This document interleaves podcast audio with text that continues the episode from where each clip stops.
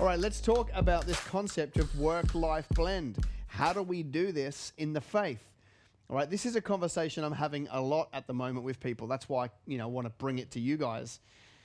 And it's certainly something that I've struggled with over my entrepreneurial slash faith life is the question of, you know, how much is my responsibility and how much is God's responsibility? You know, at what point am I working in faith uh, at what point am I working in flesh? And what does it look like to work from a place of active rest? All of those questions, they're really big questions. And, um, you know, I've, I've obviously looked around at, you know, some different people's opinions in this area. And I feel like nobody's nailing it, actually. Uh, you know, they're either, they're either too far on the flesh side uh, or they're too far on the faith side and they're, and they're not super practical. Um, and so I, you know, I've been, I've been, up, this is a wrestle that I have been on for a long time, and I don't stand before you today to kind of tell you that I've nailed it, but I've got some criteria on how to handle it well and how to negotiate it. Because at the end of the day, remember, God said to Noah, build an ark, but he didn't come down and hammer any nails in. Uh, he just gave him the blueprint on how to do it, and it was up to Noah uh, to navigate the work ethic and the and the hours and the you know and some of the skill set to be able to do it. So it's about a relationship of collaborating. Um, and I personally know that there are times when I get the blend of work and life wrong. There's no doubt about it. Um, I don't call it work-life balance on purpose because you know I just don't think I think it's it's too much pressure to have to balance all those areas of life on your shoulders. And I also think that they, there can be no blanket rules because we would all do this thing differently because we all have a you know different set of circumstances. You know, like like if you don't have any kids, then don't complain about time is probably the short answer. But if you don't have kids, then you've got a very different dynamic in your life to those that do. You know, and if you've got lots of kids, it's a different dynamic to having. If you've got a massive business, it's a different dynamic to those that haven't. So, um, it, it, it that's why there can be no blanket rules on how to do this because everybody's in a different situation. Some people are night owls, some people are, you know, morning owls. And, and so all of that feeds into how do we do this thing called work life blend? Because at the end of the day, at the end of the day, we all have 24 hours. And, uh, and I hear a lot of people make comments like, I need that eighth day of the week or 25 hours in a day. And a lot of those people are joking in the way they say it. But if you ever catch yourself thinking there's not enough time in a day, what you're actually saying is that God did not create the perfect day. And I think that's a mistake. I think at the absolute baseline of this whole conversation of work life blend, we have to understand that when God created this, you know, f- for us to go from midnight to midnight for whatever a day is, when He created that, it was perfect, meaning that there is enough time in a day for you and I to tick all of the major boxes in life, right? There's enough time in a day to sleep well. There's enough time in a day to grow a business. There's enough time in a day to be with the people that matter most. There's enough time in the day to grow in the things of Him. There's enough time in a day for you to, whatever, you know, get your quiet time or whatever it is you're looking to do. There is enough time in a 24 hour day to do that. So, so from my perspective, that's the filter that I put all this through. This this can be done in a 24 hour day. Uh, otherwise, God wouldn't have made it. So, what do we have to? Um, let's let's get some writing happening on the old iPad. What what do we have to balance? Well, you've you've um, you've probably heard me talk a little bit about the five Fs. Okay, we call it the five Fs. You can find that in my book called Supernatural Business available under the books tab on businessgreenhouse.com.au. All right. So we've got this work life balance, work life blend thing, and we have to be able to manage faith, family, finance, fitness, and fun. They're probably the five major characters that we have to put into our life if we really want to call ourselves having a successful life. Okay? We would be always growing in those five areas, always growing in our faith, becoming, becoming more like God, better understanding who He is, growing in our family and having better relationships, growing in our finance, having more money, growing in our fitness, right? You know, getting healthier as time goes on, and then having more fun in the world around us, like, like it's okay to have fun. So, uh, if we've got a work life blend all of this together, I've got some criteria here on how to do it. Certainly not a foolproof plan, but definitely some things that you can learn from uh, to make sure that you don't make the same mistakes that I did when I started in business, which was work far too much, neglect everything else, and uh, you know, and, and that's just a mistake. That is definitely a mistake to to just go all in. I, I did the finance thing incredibly well when I first started, and I did uh, the rest pretty average. Um, and these days, like just to be honest, the one that I struggle with most is fitness. And you know, I'm, I'm running, um, you know, when time allows, but it's I'm certainly not hitting any records here. So it's the area when I look at these when I've. Uh, when I go through the lenses of how do I improve, the area that I really need to be focusing on is fitness, okay? Just not something that I particularly enjoy.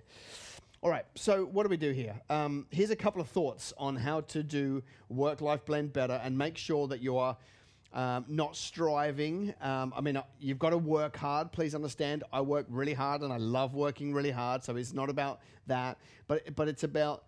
I think I think there's a difference between working hard and striving. Striving is when it's totally only in your strength and there's no collaboration uh, working hard is a given for a believer. So, one of the things I would say to you, if we want to do a really good job of this work life blend, is take the opportunities, right, and be uh, spontaneous, which is a struggle for some people. What do I mean by that? So, I was talking with a client the other day who had been running and running and running, building his business, flying around the country a lot, you know, he's got young kids and he, and he was traveling, traveling, and he was literally about to go home to see his kids, you know, give them a kiss, and then literally drive and go, and, you know, I think he was off to Melbourne, then he was coming to Queensland, and he was going to miss them again. And he actually, as he, as he saw the kids, he had a quick thought. He's like, actually, let's all go to Melbourne right now. Let's pack the car. Uh, let's let's take them out of school. Let's all go to Melbourne. Let's spend three days together before I go off to Queensland. And so that's what they did, right? They, you know, they quickly packed up the car and off they went. They drove down to Melbourne and they had three days together. And he did a little bit of work, but he also spent time with the family. And they got a beautiful hotel and played in the pool and stuff like this. It's really easy to just let all of those opportunities go by, but we've got to be opportunistic and say, hey, listen, you know, why don't we do this a little bit together? You know, like I remember there were times with Kimberly where I'd be like, I'm flying somewhere. I'd be like, come with me. I know it doesn't make sense. Let's get a babysitter. Let's pay them any money. You know, let's let's do what we've got to do. Why? Because I, I, want. Uh, yes, I've got to go and do this speaking thing, but I want this 24 hours or this 48 hours with you. Let's just make it happen. You know, it's not ideal, but let's just make it happen anyway. And I think if we actually started to spot the opportunities that present themselves for us to be around the people we love, who we typically neglect when we build a business, then I think that there'll be more of them. And listen, it's it, can't be commercial. You know, this was a mistake I made when I first started in business and marriage. Everything had to be commercial. I'd be like, "Well, I can't take you because that's you know an extra five hundred bucks in flights." And it's like, yeah, but you know, after a while, the you know, you, you just make those investments because you want to stay married. So just make those investments. They're a really good use of your money. So, you know, when it comes to those people closest with you, your mum, your dad, your kids, your wife, your spouse, find the opportunities to do that. You know, like, um, you know, if, if you haven't spent much time with your parents, like say say to your mum or your dad, hey, listen, I'm going on this trip, but I want you to come with me, and I'll just I'll pay for you to come. We just want to hang out together. Like find the opportunities throughout the busyness to to steal those and be spontaneous, and you'll find that you enjoy the journey a lot more um, and you'll, you'll, you'll, you'll get rid of a heap of friction that happens, especially between husband and wife, right? When one of you is out charging and building a business, it can cause a bit of friction. So being spontaneous and grabbing the opportunity is to say, hey, listen, you know, like I'm, I'm home for this weekend. Let, us just let's just go somewhere and take in a show and a dinner and, and you know go in the cabins in the woods and just hang out and get out of phone reception and just be with each other like like they pay dividends uh, over time. So I fully recommend that you've got to be able to spot those little opportunities to find the people that matter most and go and invest the time. Here's another one when it comes to spouses. Here's one that we do, and Kimberly has spoken on this at the summits before. We call it taking the five. And it's literally just finding five minutes where you talk to each other about the things that you wouldn't normally talk about. This came about as one of the things that we did in our family because, like I said right in the beginning, I was working really, really hard. Kimberly was pregnant 12 weeks after we got married, so it was a very intense period of time. And um, you know, and after a couple of years, we were estranged. Like we weren't tight. There was nothing great in our relationship. We, you know, we would pass like ships in the night, and and uh, very little spark. You know, and we were young. Like we we we we should not have been in that situation. And so we went and sought some help from our pastors. G'day, Pastor Len and Helen. You guys are amazing. They helped us kind of see our rubbish in our own eyes and, and get back on the same page. And one of the things that um, my pastor said to me was, I, he said, I want you to, um, I want you to um, spend five minutes a day or, or catch up and spend five minutes. And Wez, you can't talk about business, and Kimberly, you can't talk about the kids. And so we said, okay, we're going to do that. So we made a cup of tea, as we do. We're a tea family, about 20 cups of tea a day. And so we, w- that's typically our thing. We put the kids to bed and then we sit down with a cup of tea. And so we sat there. Okay, we're going to take the five. And so we sat and we looked at each other. We had a cup of tea. All right, five minutes.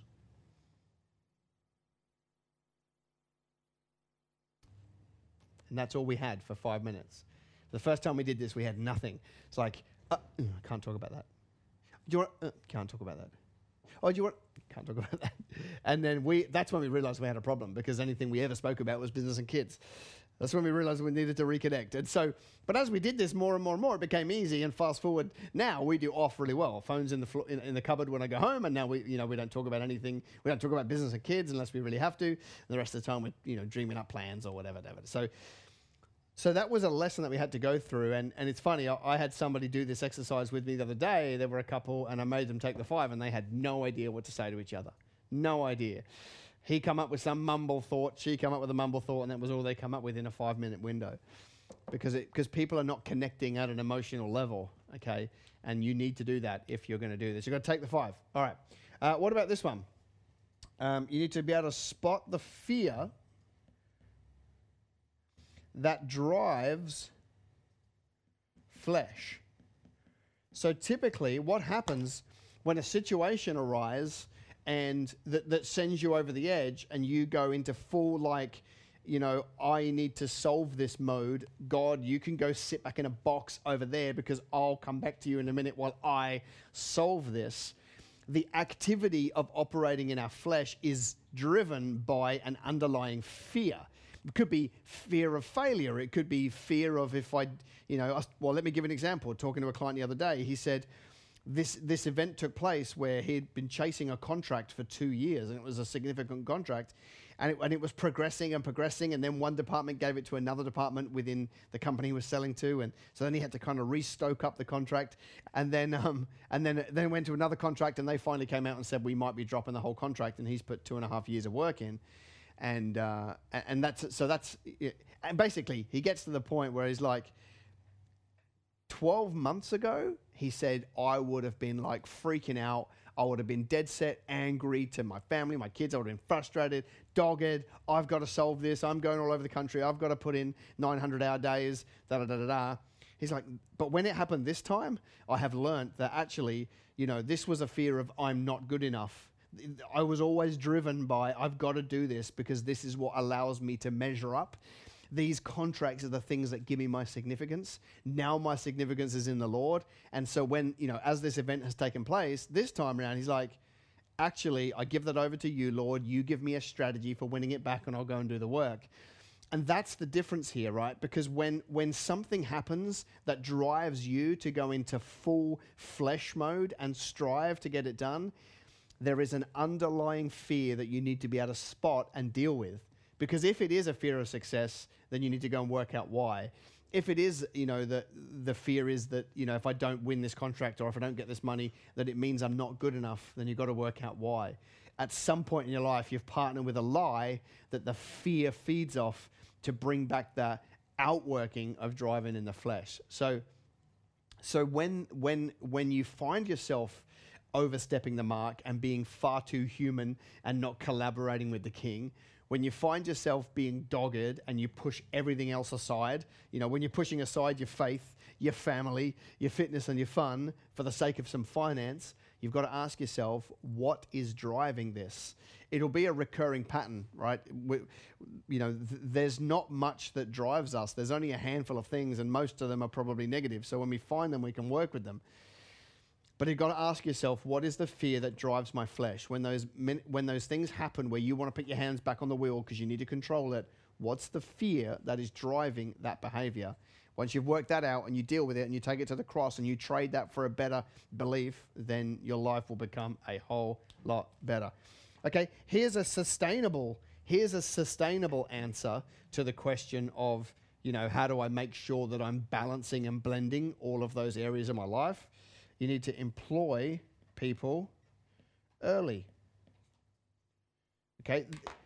One of the reasons why we completely overextend ourselves in our business to get finance is because we don't have other people that can help us along the journey right if you actually like the, the sustainable way to building a bigger and bigger and bigger business that doesn't kill you and drain from you the only sustainable answer is employ team put people around you to take the stuff that you that you're doing that you need to give to somebody else okay? So it's that stops you having to be the person that does it all. It stops you having to be the only decision maker. It stops you having to work more hours, which means that there's only, you know, there's less hours in a day for you to juggle the other four areas. That will that will allow you to, you know, kind of step back from the business, and ultimately, like, you know, um, the area of finance, which is what we're calling business in this situation, the area of finance is only one area, um, but you don't have to be working 70 hours a week to build your finance. You probably do at the start, but over some period of time, you're going to want to put those people around you so that the business can grow and build and throw off profit without you having to be the one that does all of the work. Okay? So the only sustainable way I can see where you, you know, that you get away from overextending yourself uh, in the work area is to employ team and to train them well and to give them, you know, authority to go and run their department and they'll go and do a good job and then you don't have to be there all the time, which means you can go and deploy more of that time into the other areas of your life, right? Get fit, whatever, have more fun, spend more time with your family, spend more time in the in the word. They would be a good idea. And then finally, if you really want to get your head right and stop moving into striving and, and, and stay in the sweet spot of working from you know a place of active rest if you want to sit in that sweet spot where that rhythm of grace is just with you then you've got to take a longer term view of success. One of the reasons why we tend to push too hard and strive too much is in our mind, we've got a very short window of what success has to happen. It's like, I've got to do all of this in 90 days or six months or one year. And, what it does is it, it, gets you out of that rhythm of grace and into your own flesh and into striving because you've created a window, uh, you know, a timeline that forces you to do that. You know, whereas if you start to think about, okay, well, in this next 12 months, I don't have to be best. I've just got to be better. I've just got to have moved further ahead. And if I do that every year, then maybe in three to four years, yeah, this is going to be amazing. But if your horizon is too short, you're going to live continually frustrated and you're going to move to, I need to control all of this to get my outcomes. So just understand that success in anything, but success in business is a three, five, seven, ten year window. Okay, it's not all going to happen in 90 days. It's not going to happen by this Friday. It's probably not even going to happen this year. As long as you're moving towards and increasing and growing in your numbers, you will get there. But if you just start to look further down the horizon and give yourself a little buffer so that you can think clearly and be creative, you're going to do a better job in the moment anyway, right? So by taking a long-term view, uh, it takes a lot of the pressure off and uh, and it stops you moving over into that like putting God in a little box and saying, "I'll be back later. I need to handle this." When you think about how crazy it is to say to the creator of the entire universe, uh, "I'm going to put you on the sideline for a while because I've got this issue in my business," is madness. Wouldn't you want the creator of the universe, who's got plenty of ideas that you might want to download from to get a divine strategy on how to get through a situation? Right? That's the difference between kingdom business and Christians in business, right? That's the difference. You are always open to that divine inspiration, and that is how you will win. Well, look at that, eh? There's a little bit of teaching. Out of what I just said, what's the one thought that popped out to you? What's the one thing that, as you heard that, you're like, hmm, that's a good point? Uh, I want to hear that and put it in the comments for me, please. Right? I want to hear what's the stuff that's popping for you. All right? I want the feedback loop from you guys as to how this works. Did you know that this show goes onto Facebook, it goes onto YouTube, it goes onto Instagram, it goes onto iTunes, and it goes onto LinkedIn? Do me a favor, would you? Tell more people about the show so that I can spread the message. Love ya. See ya.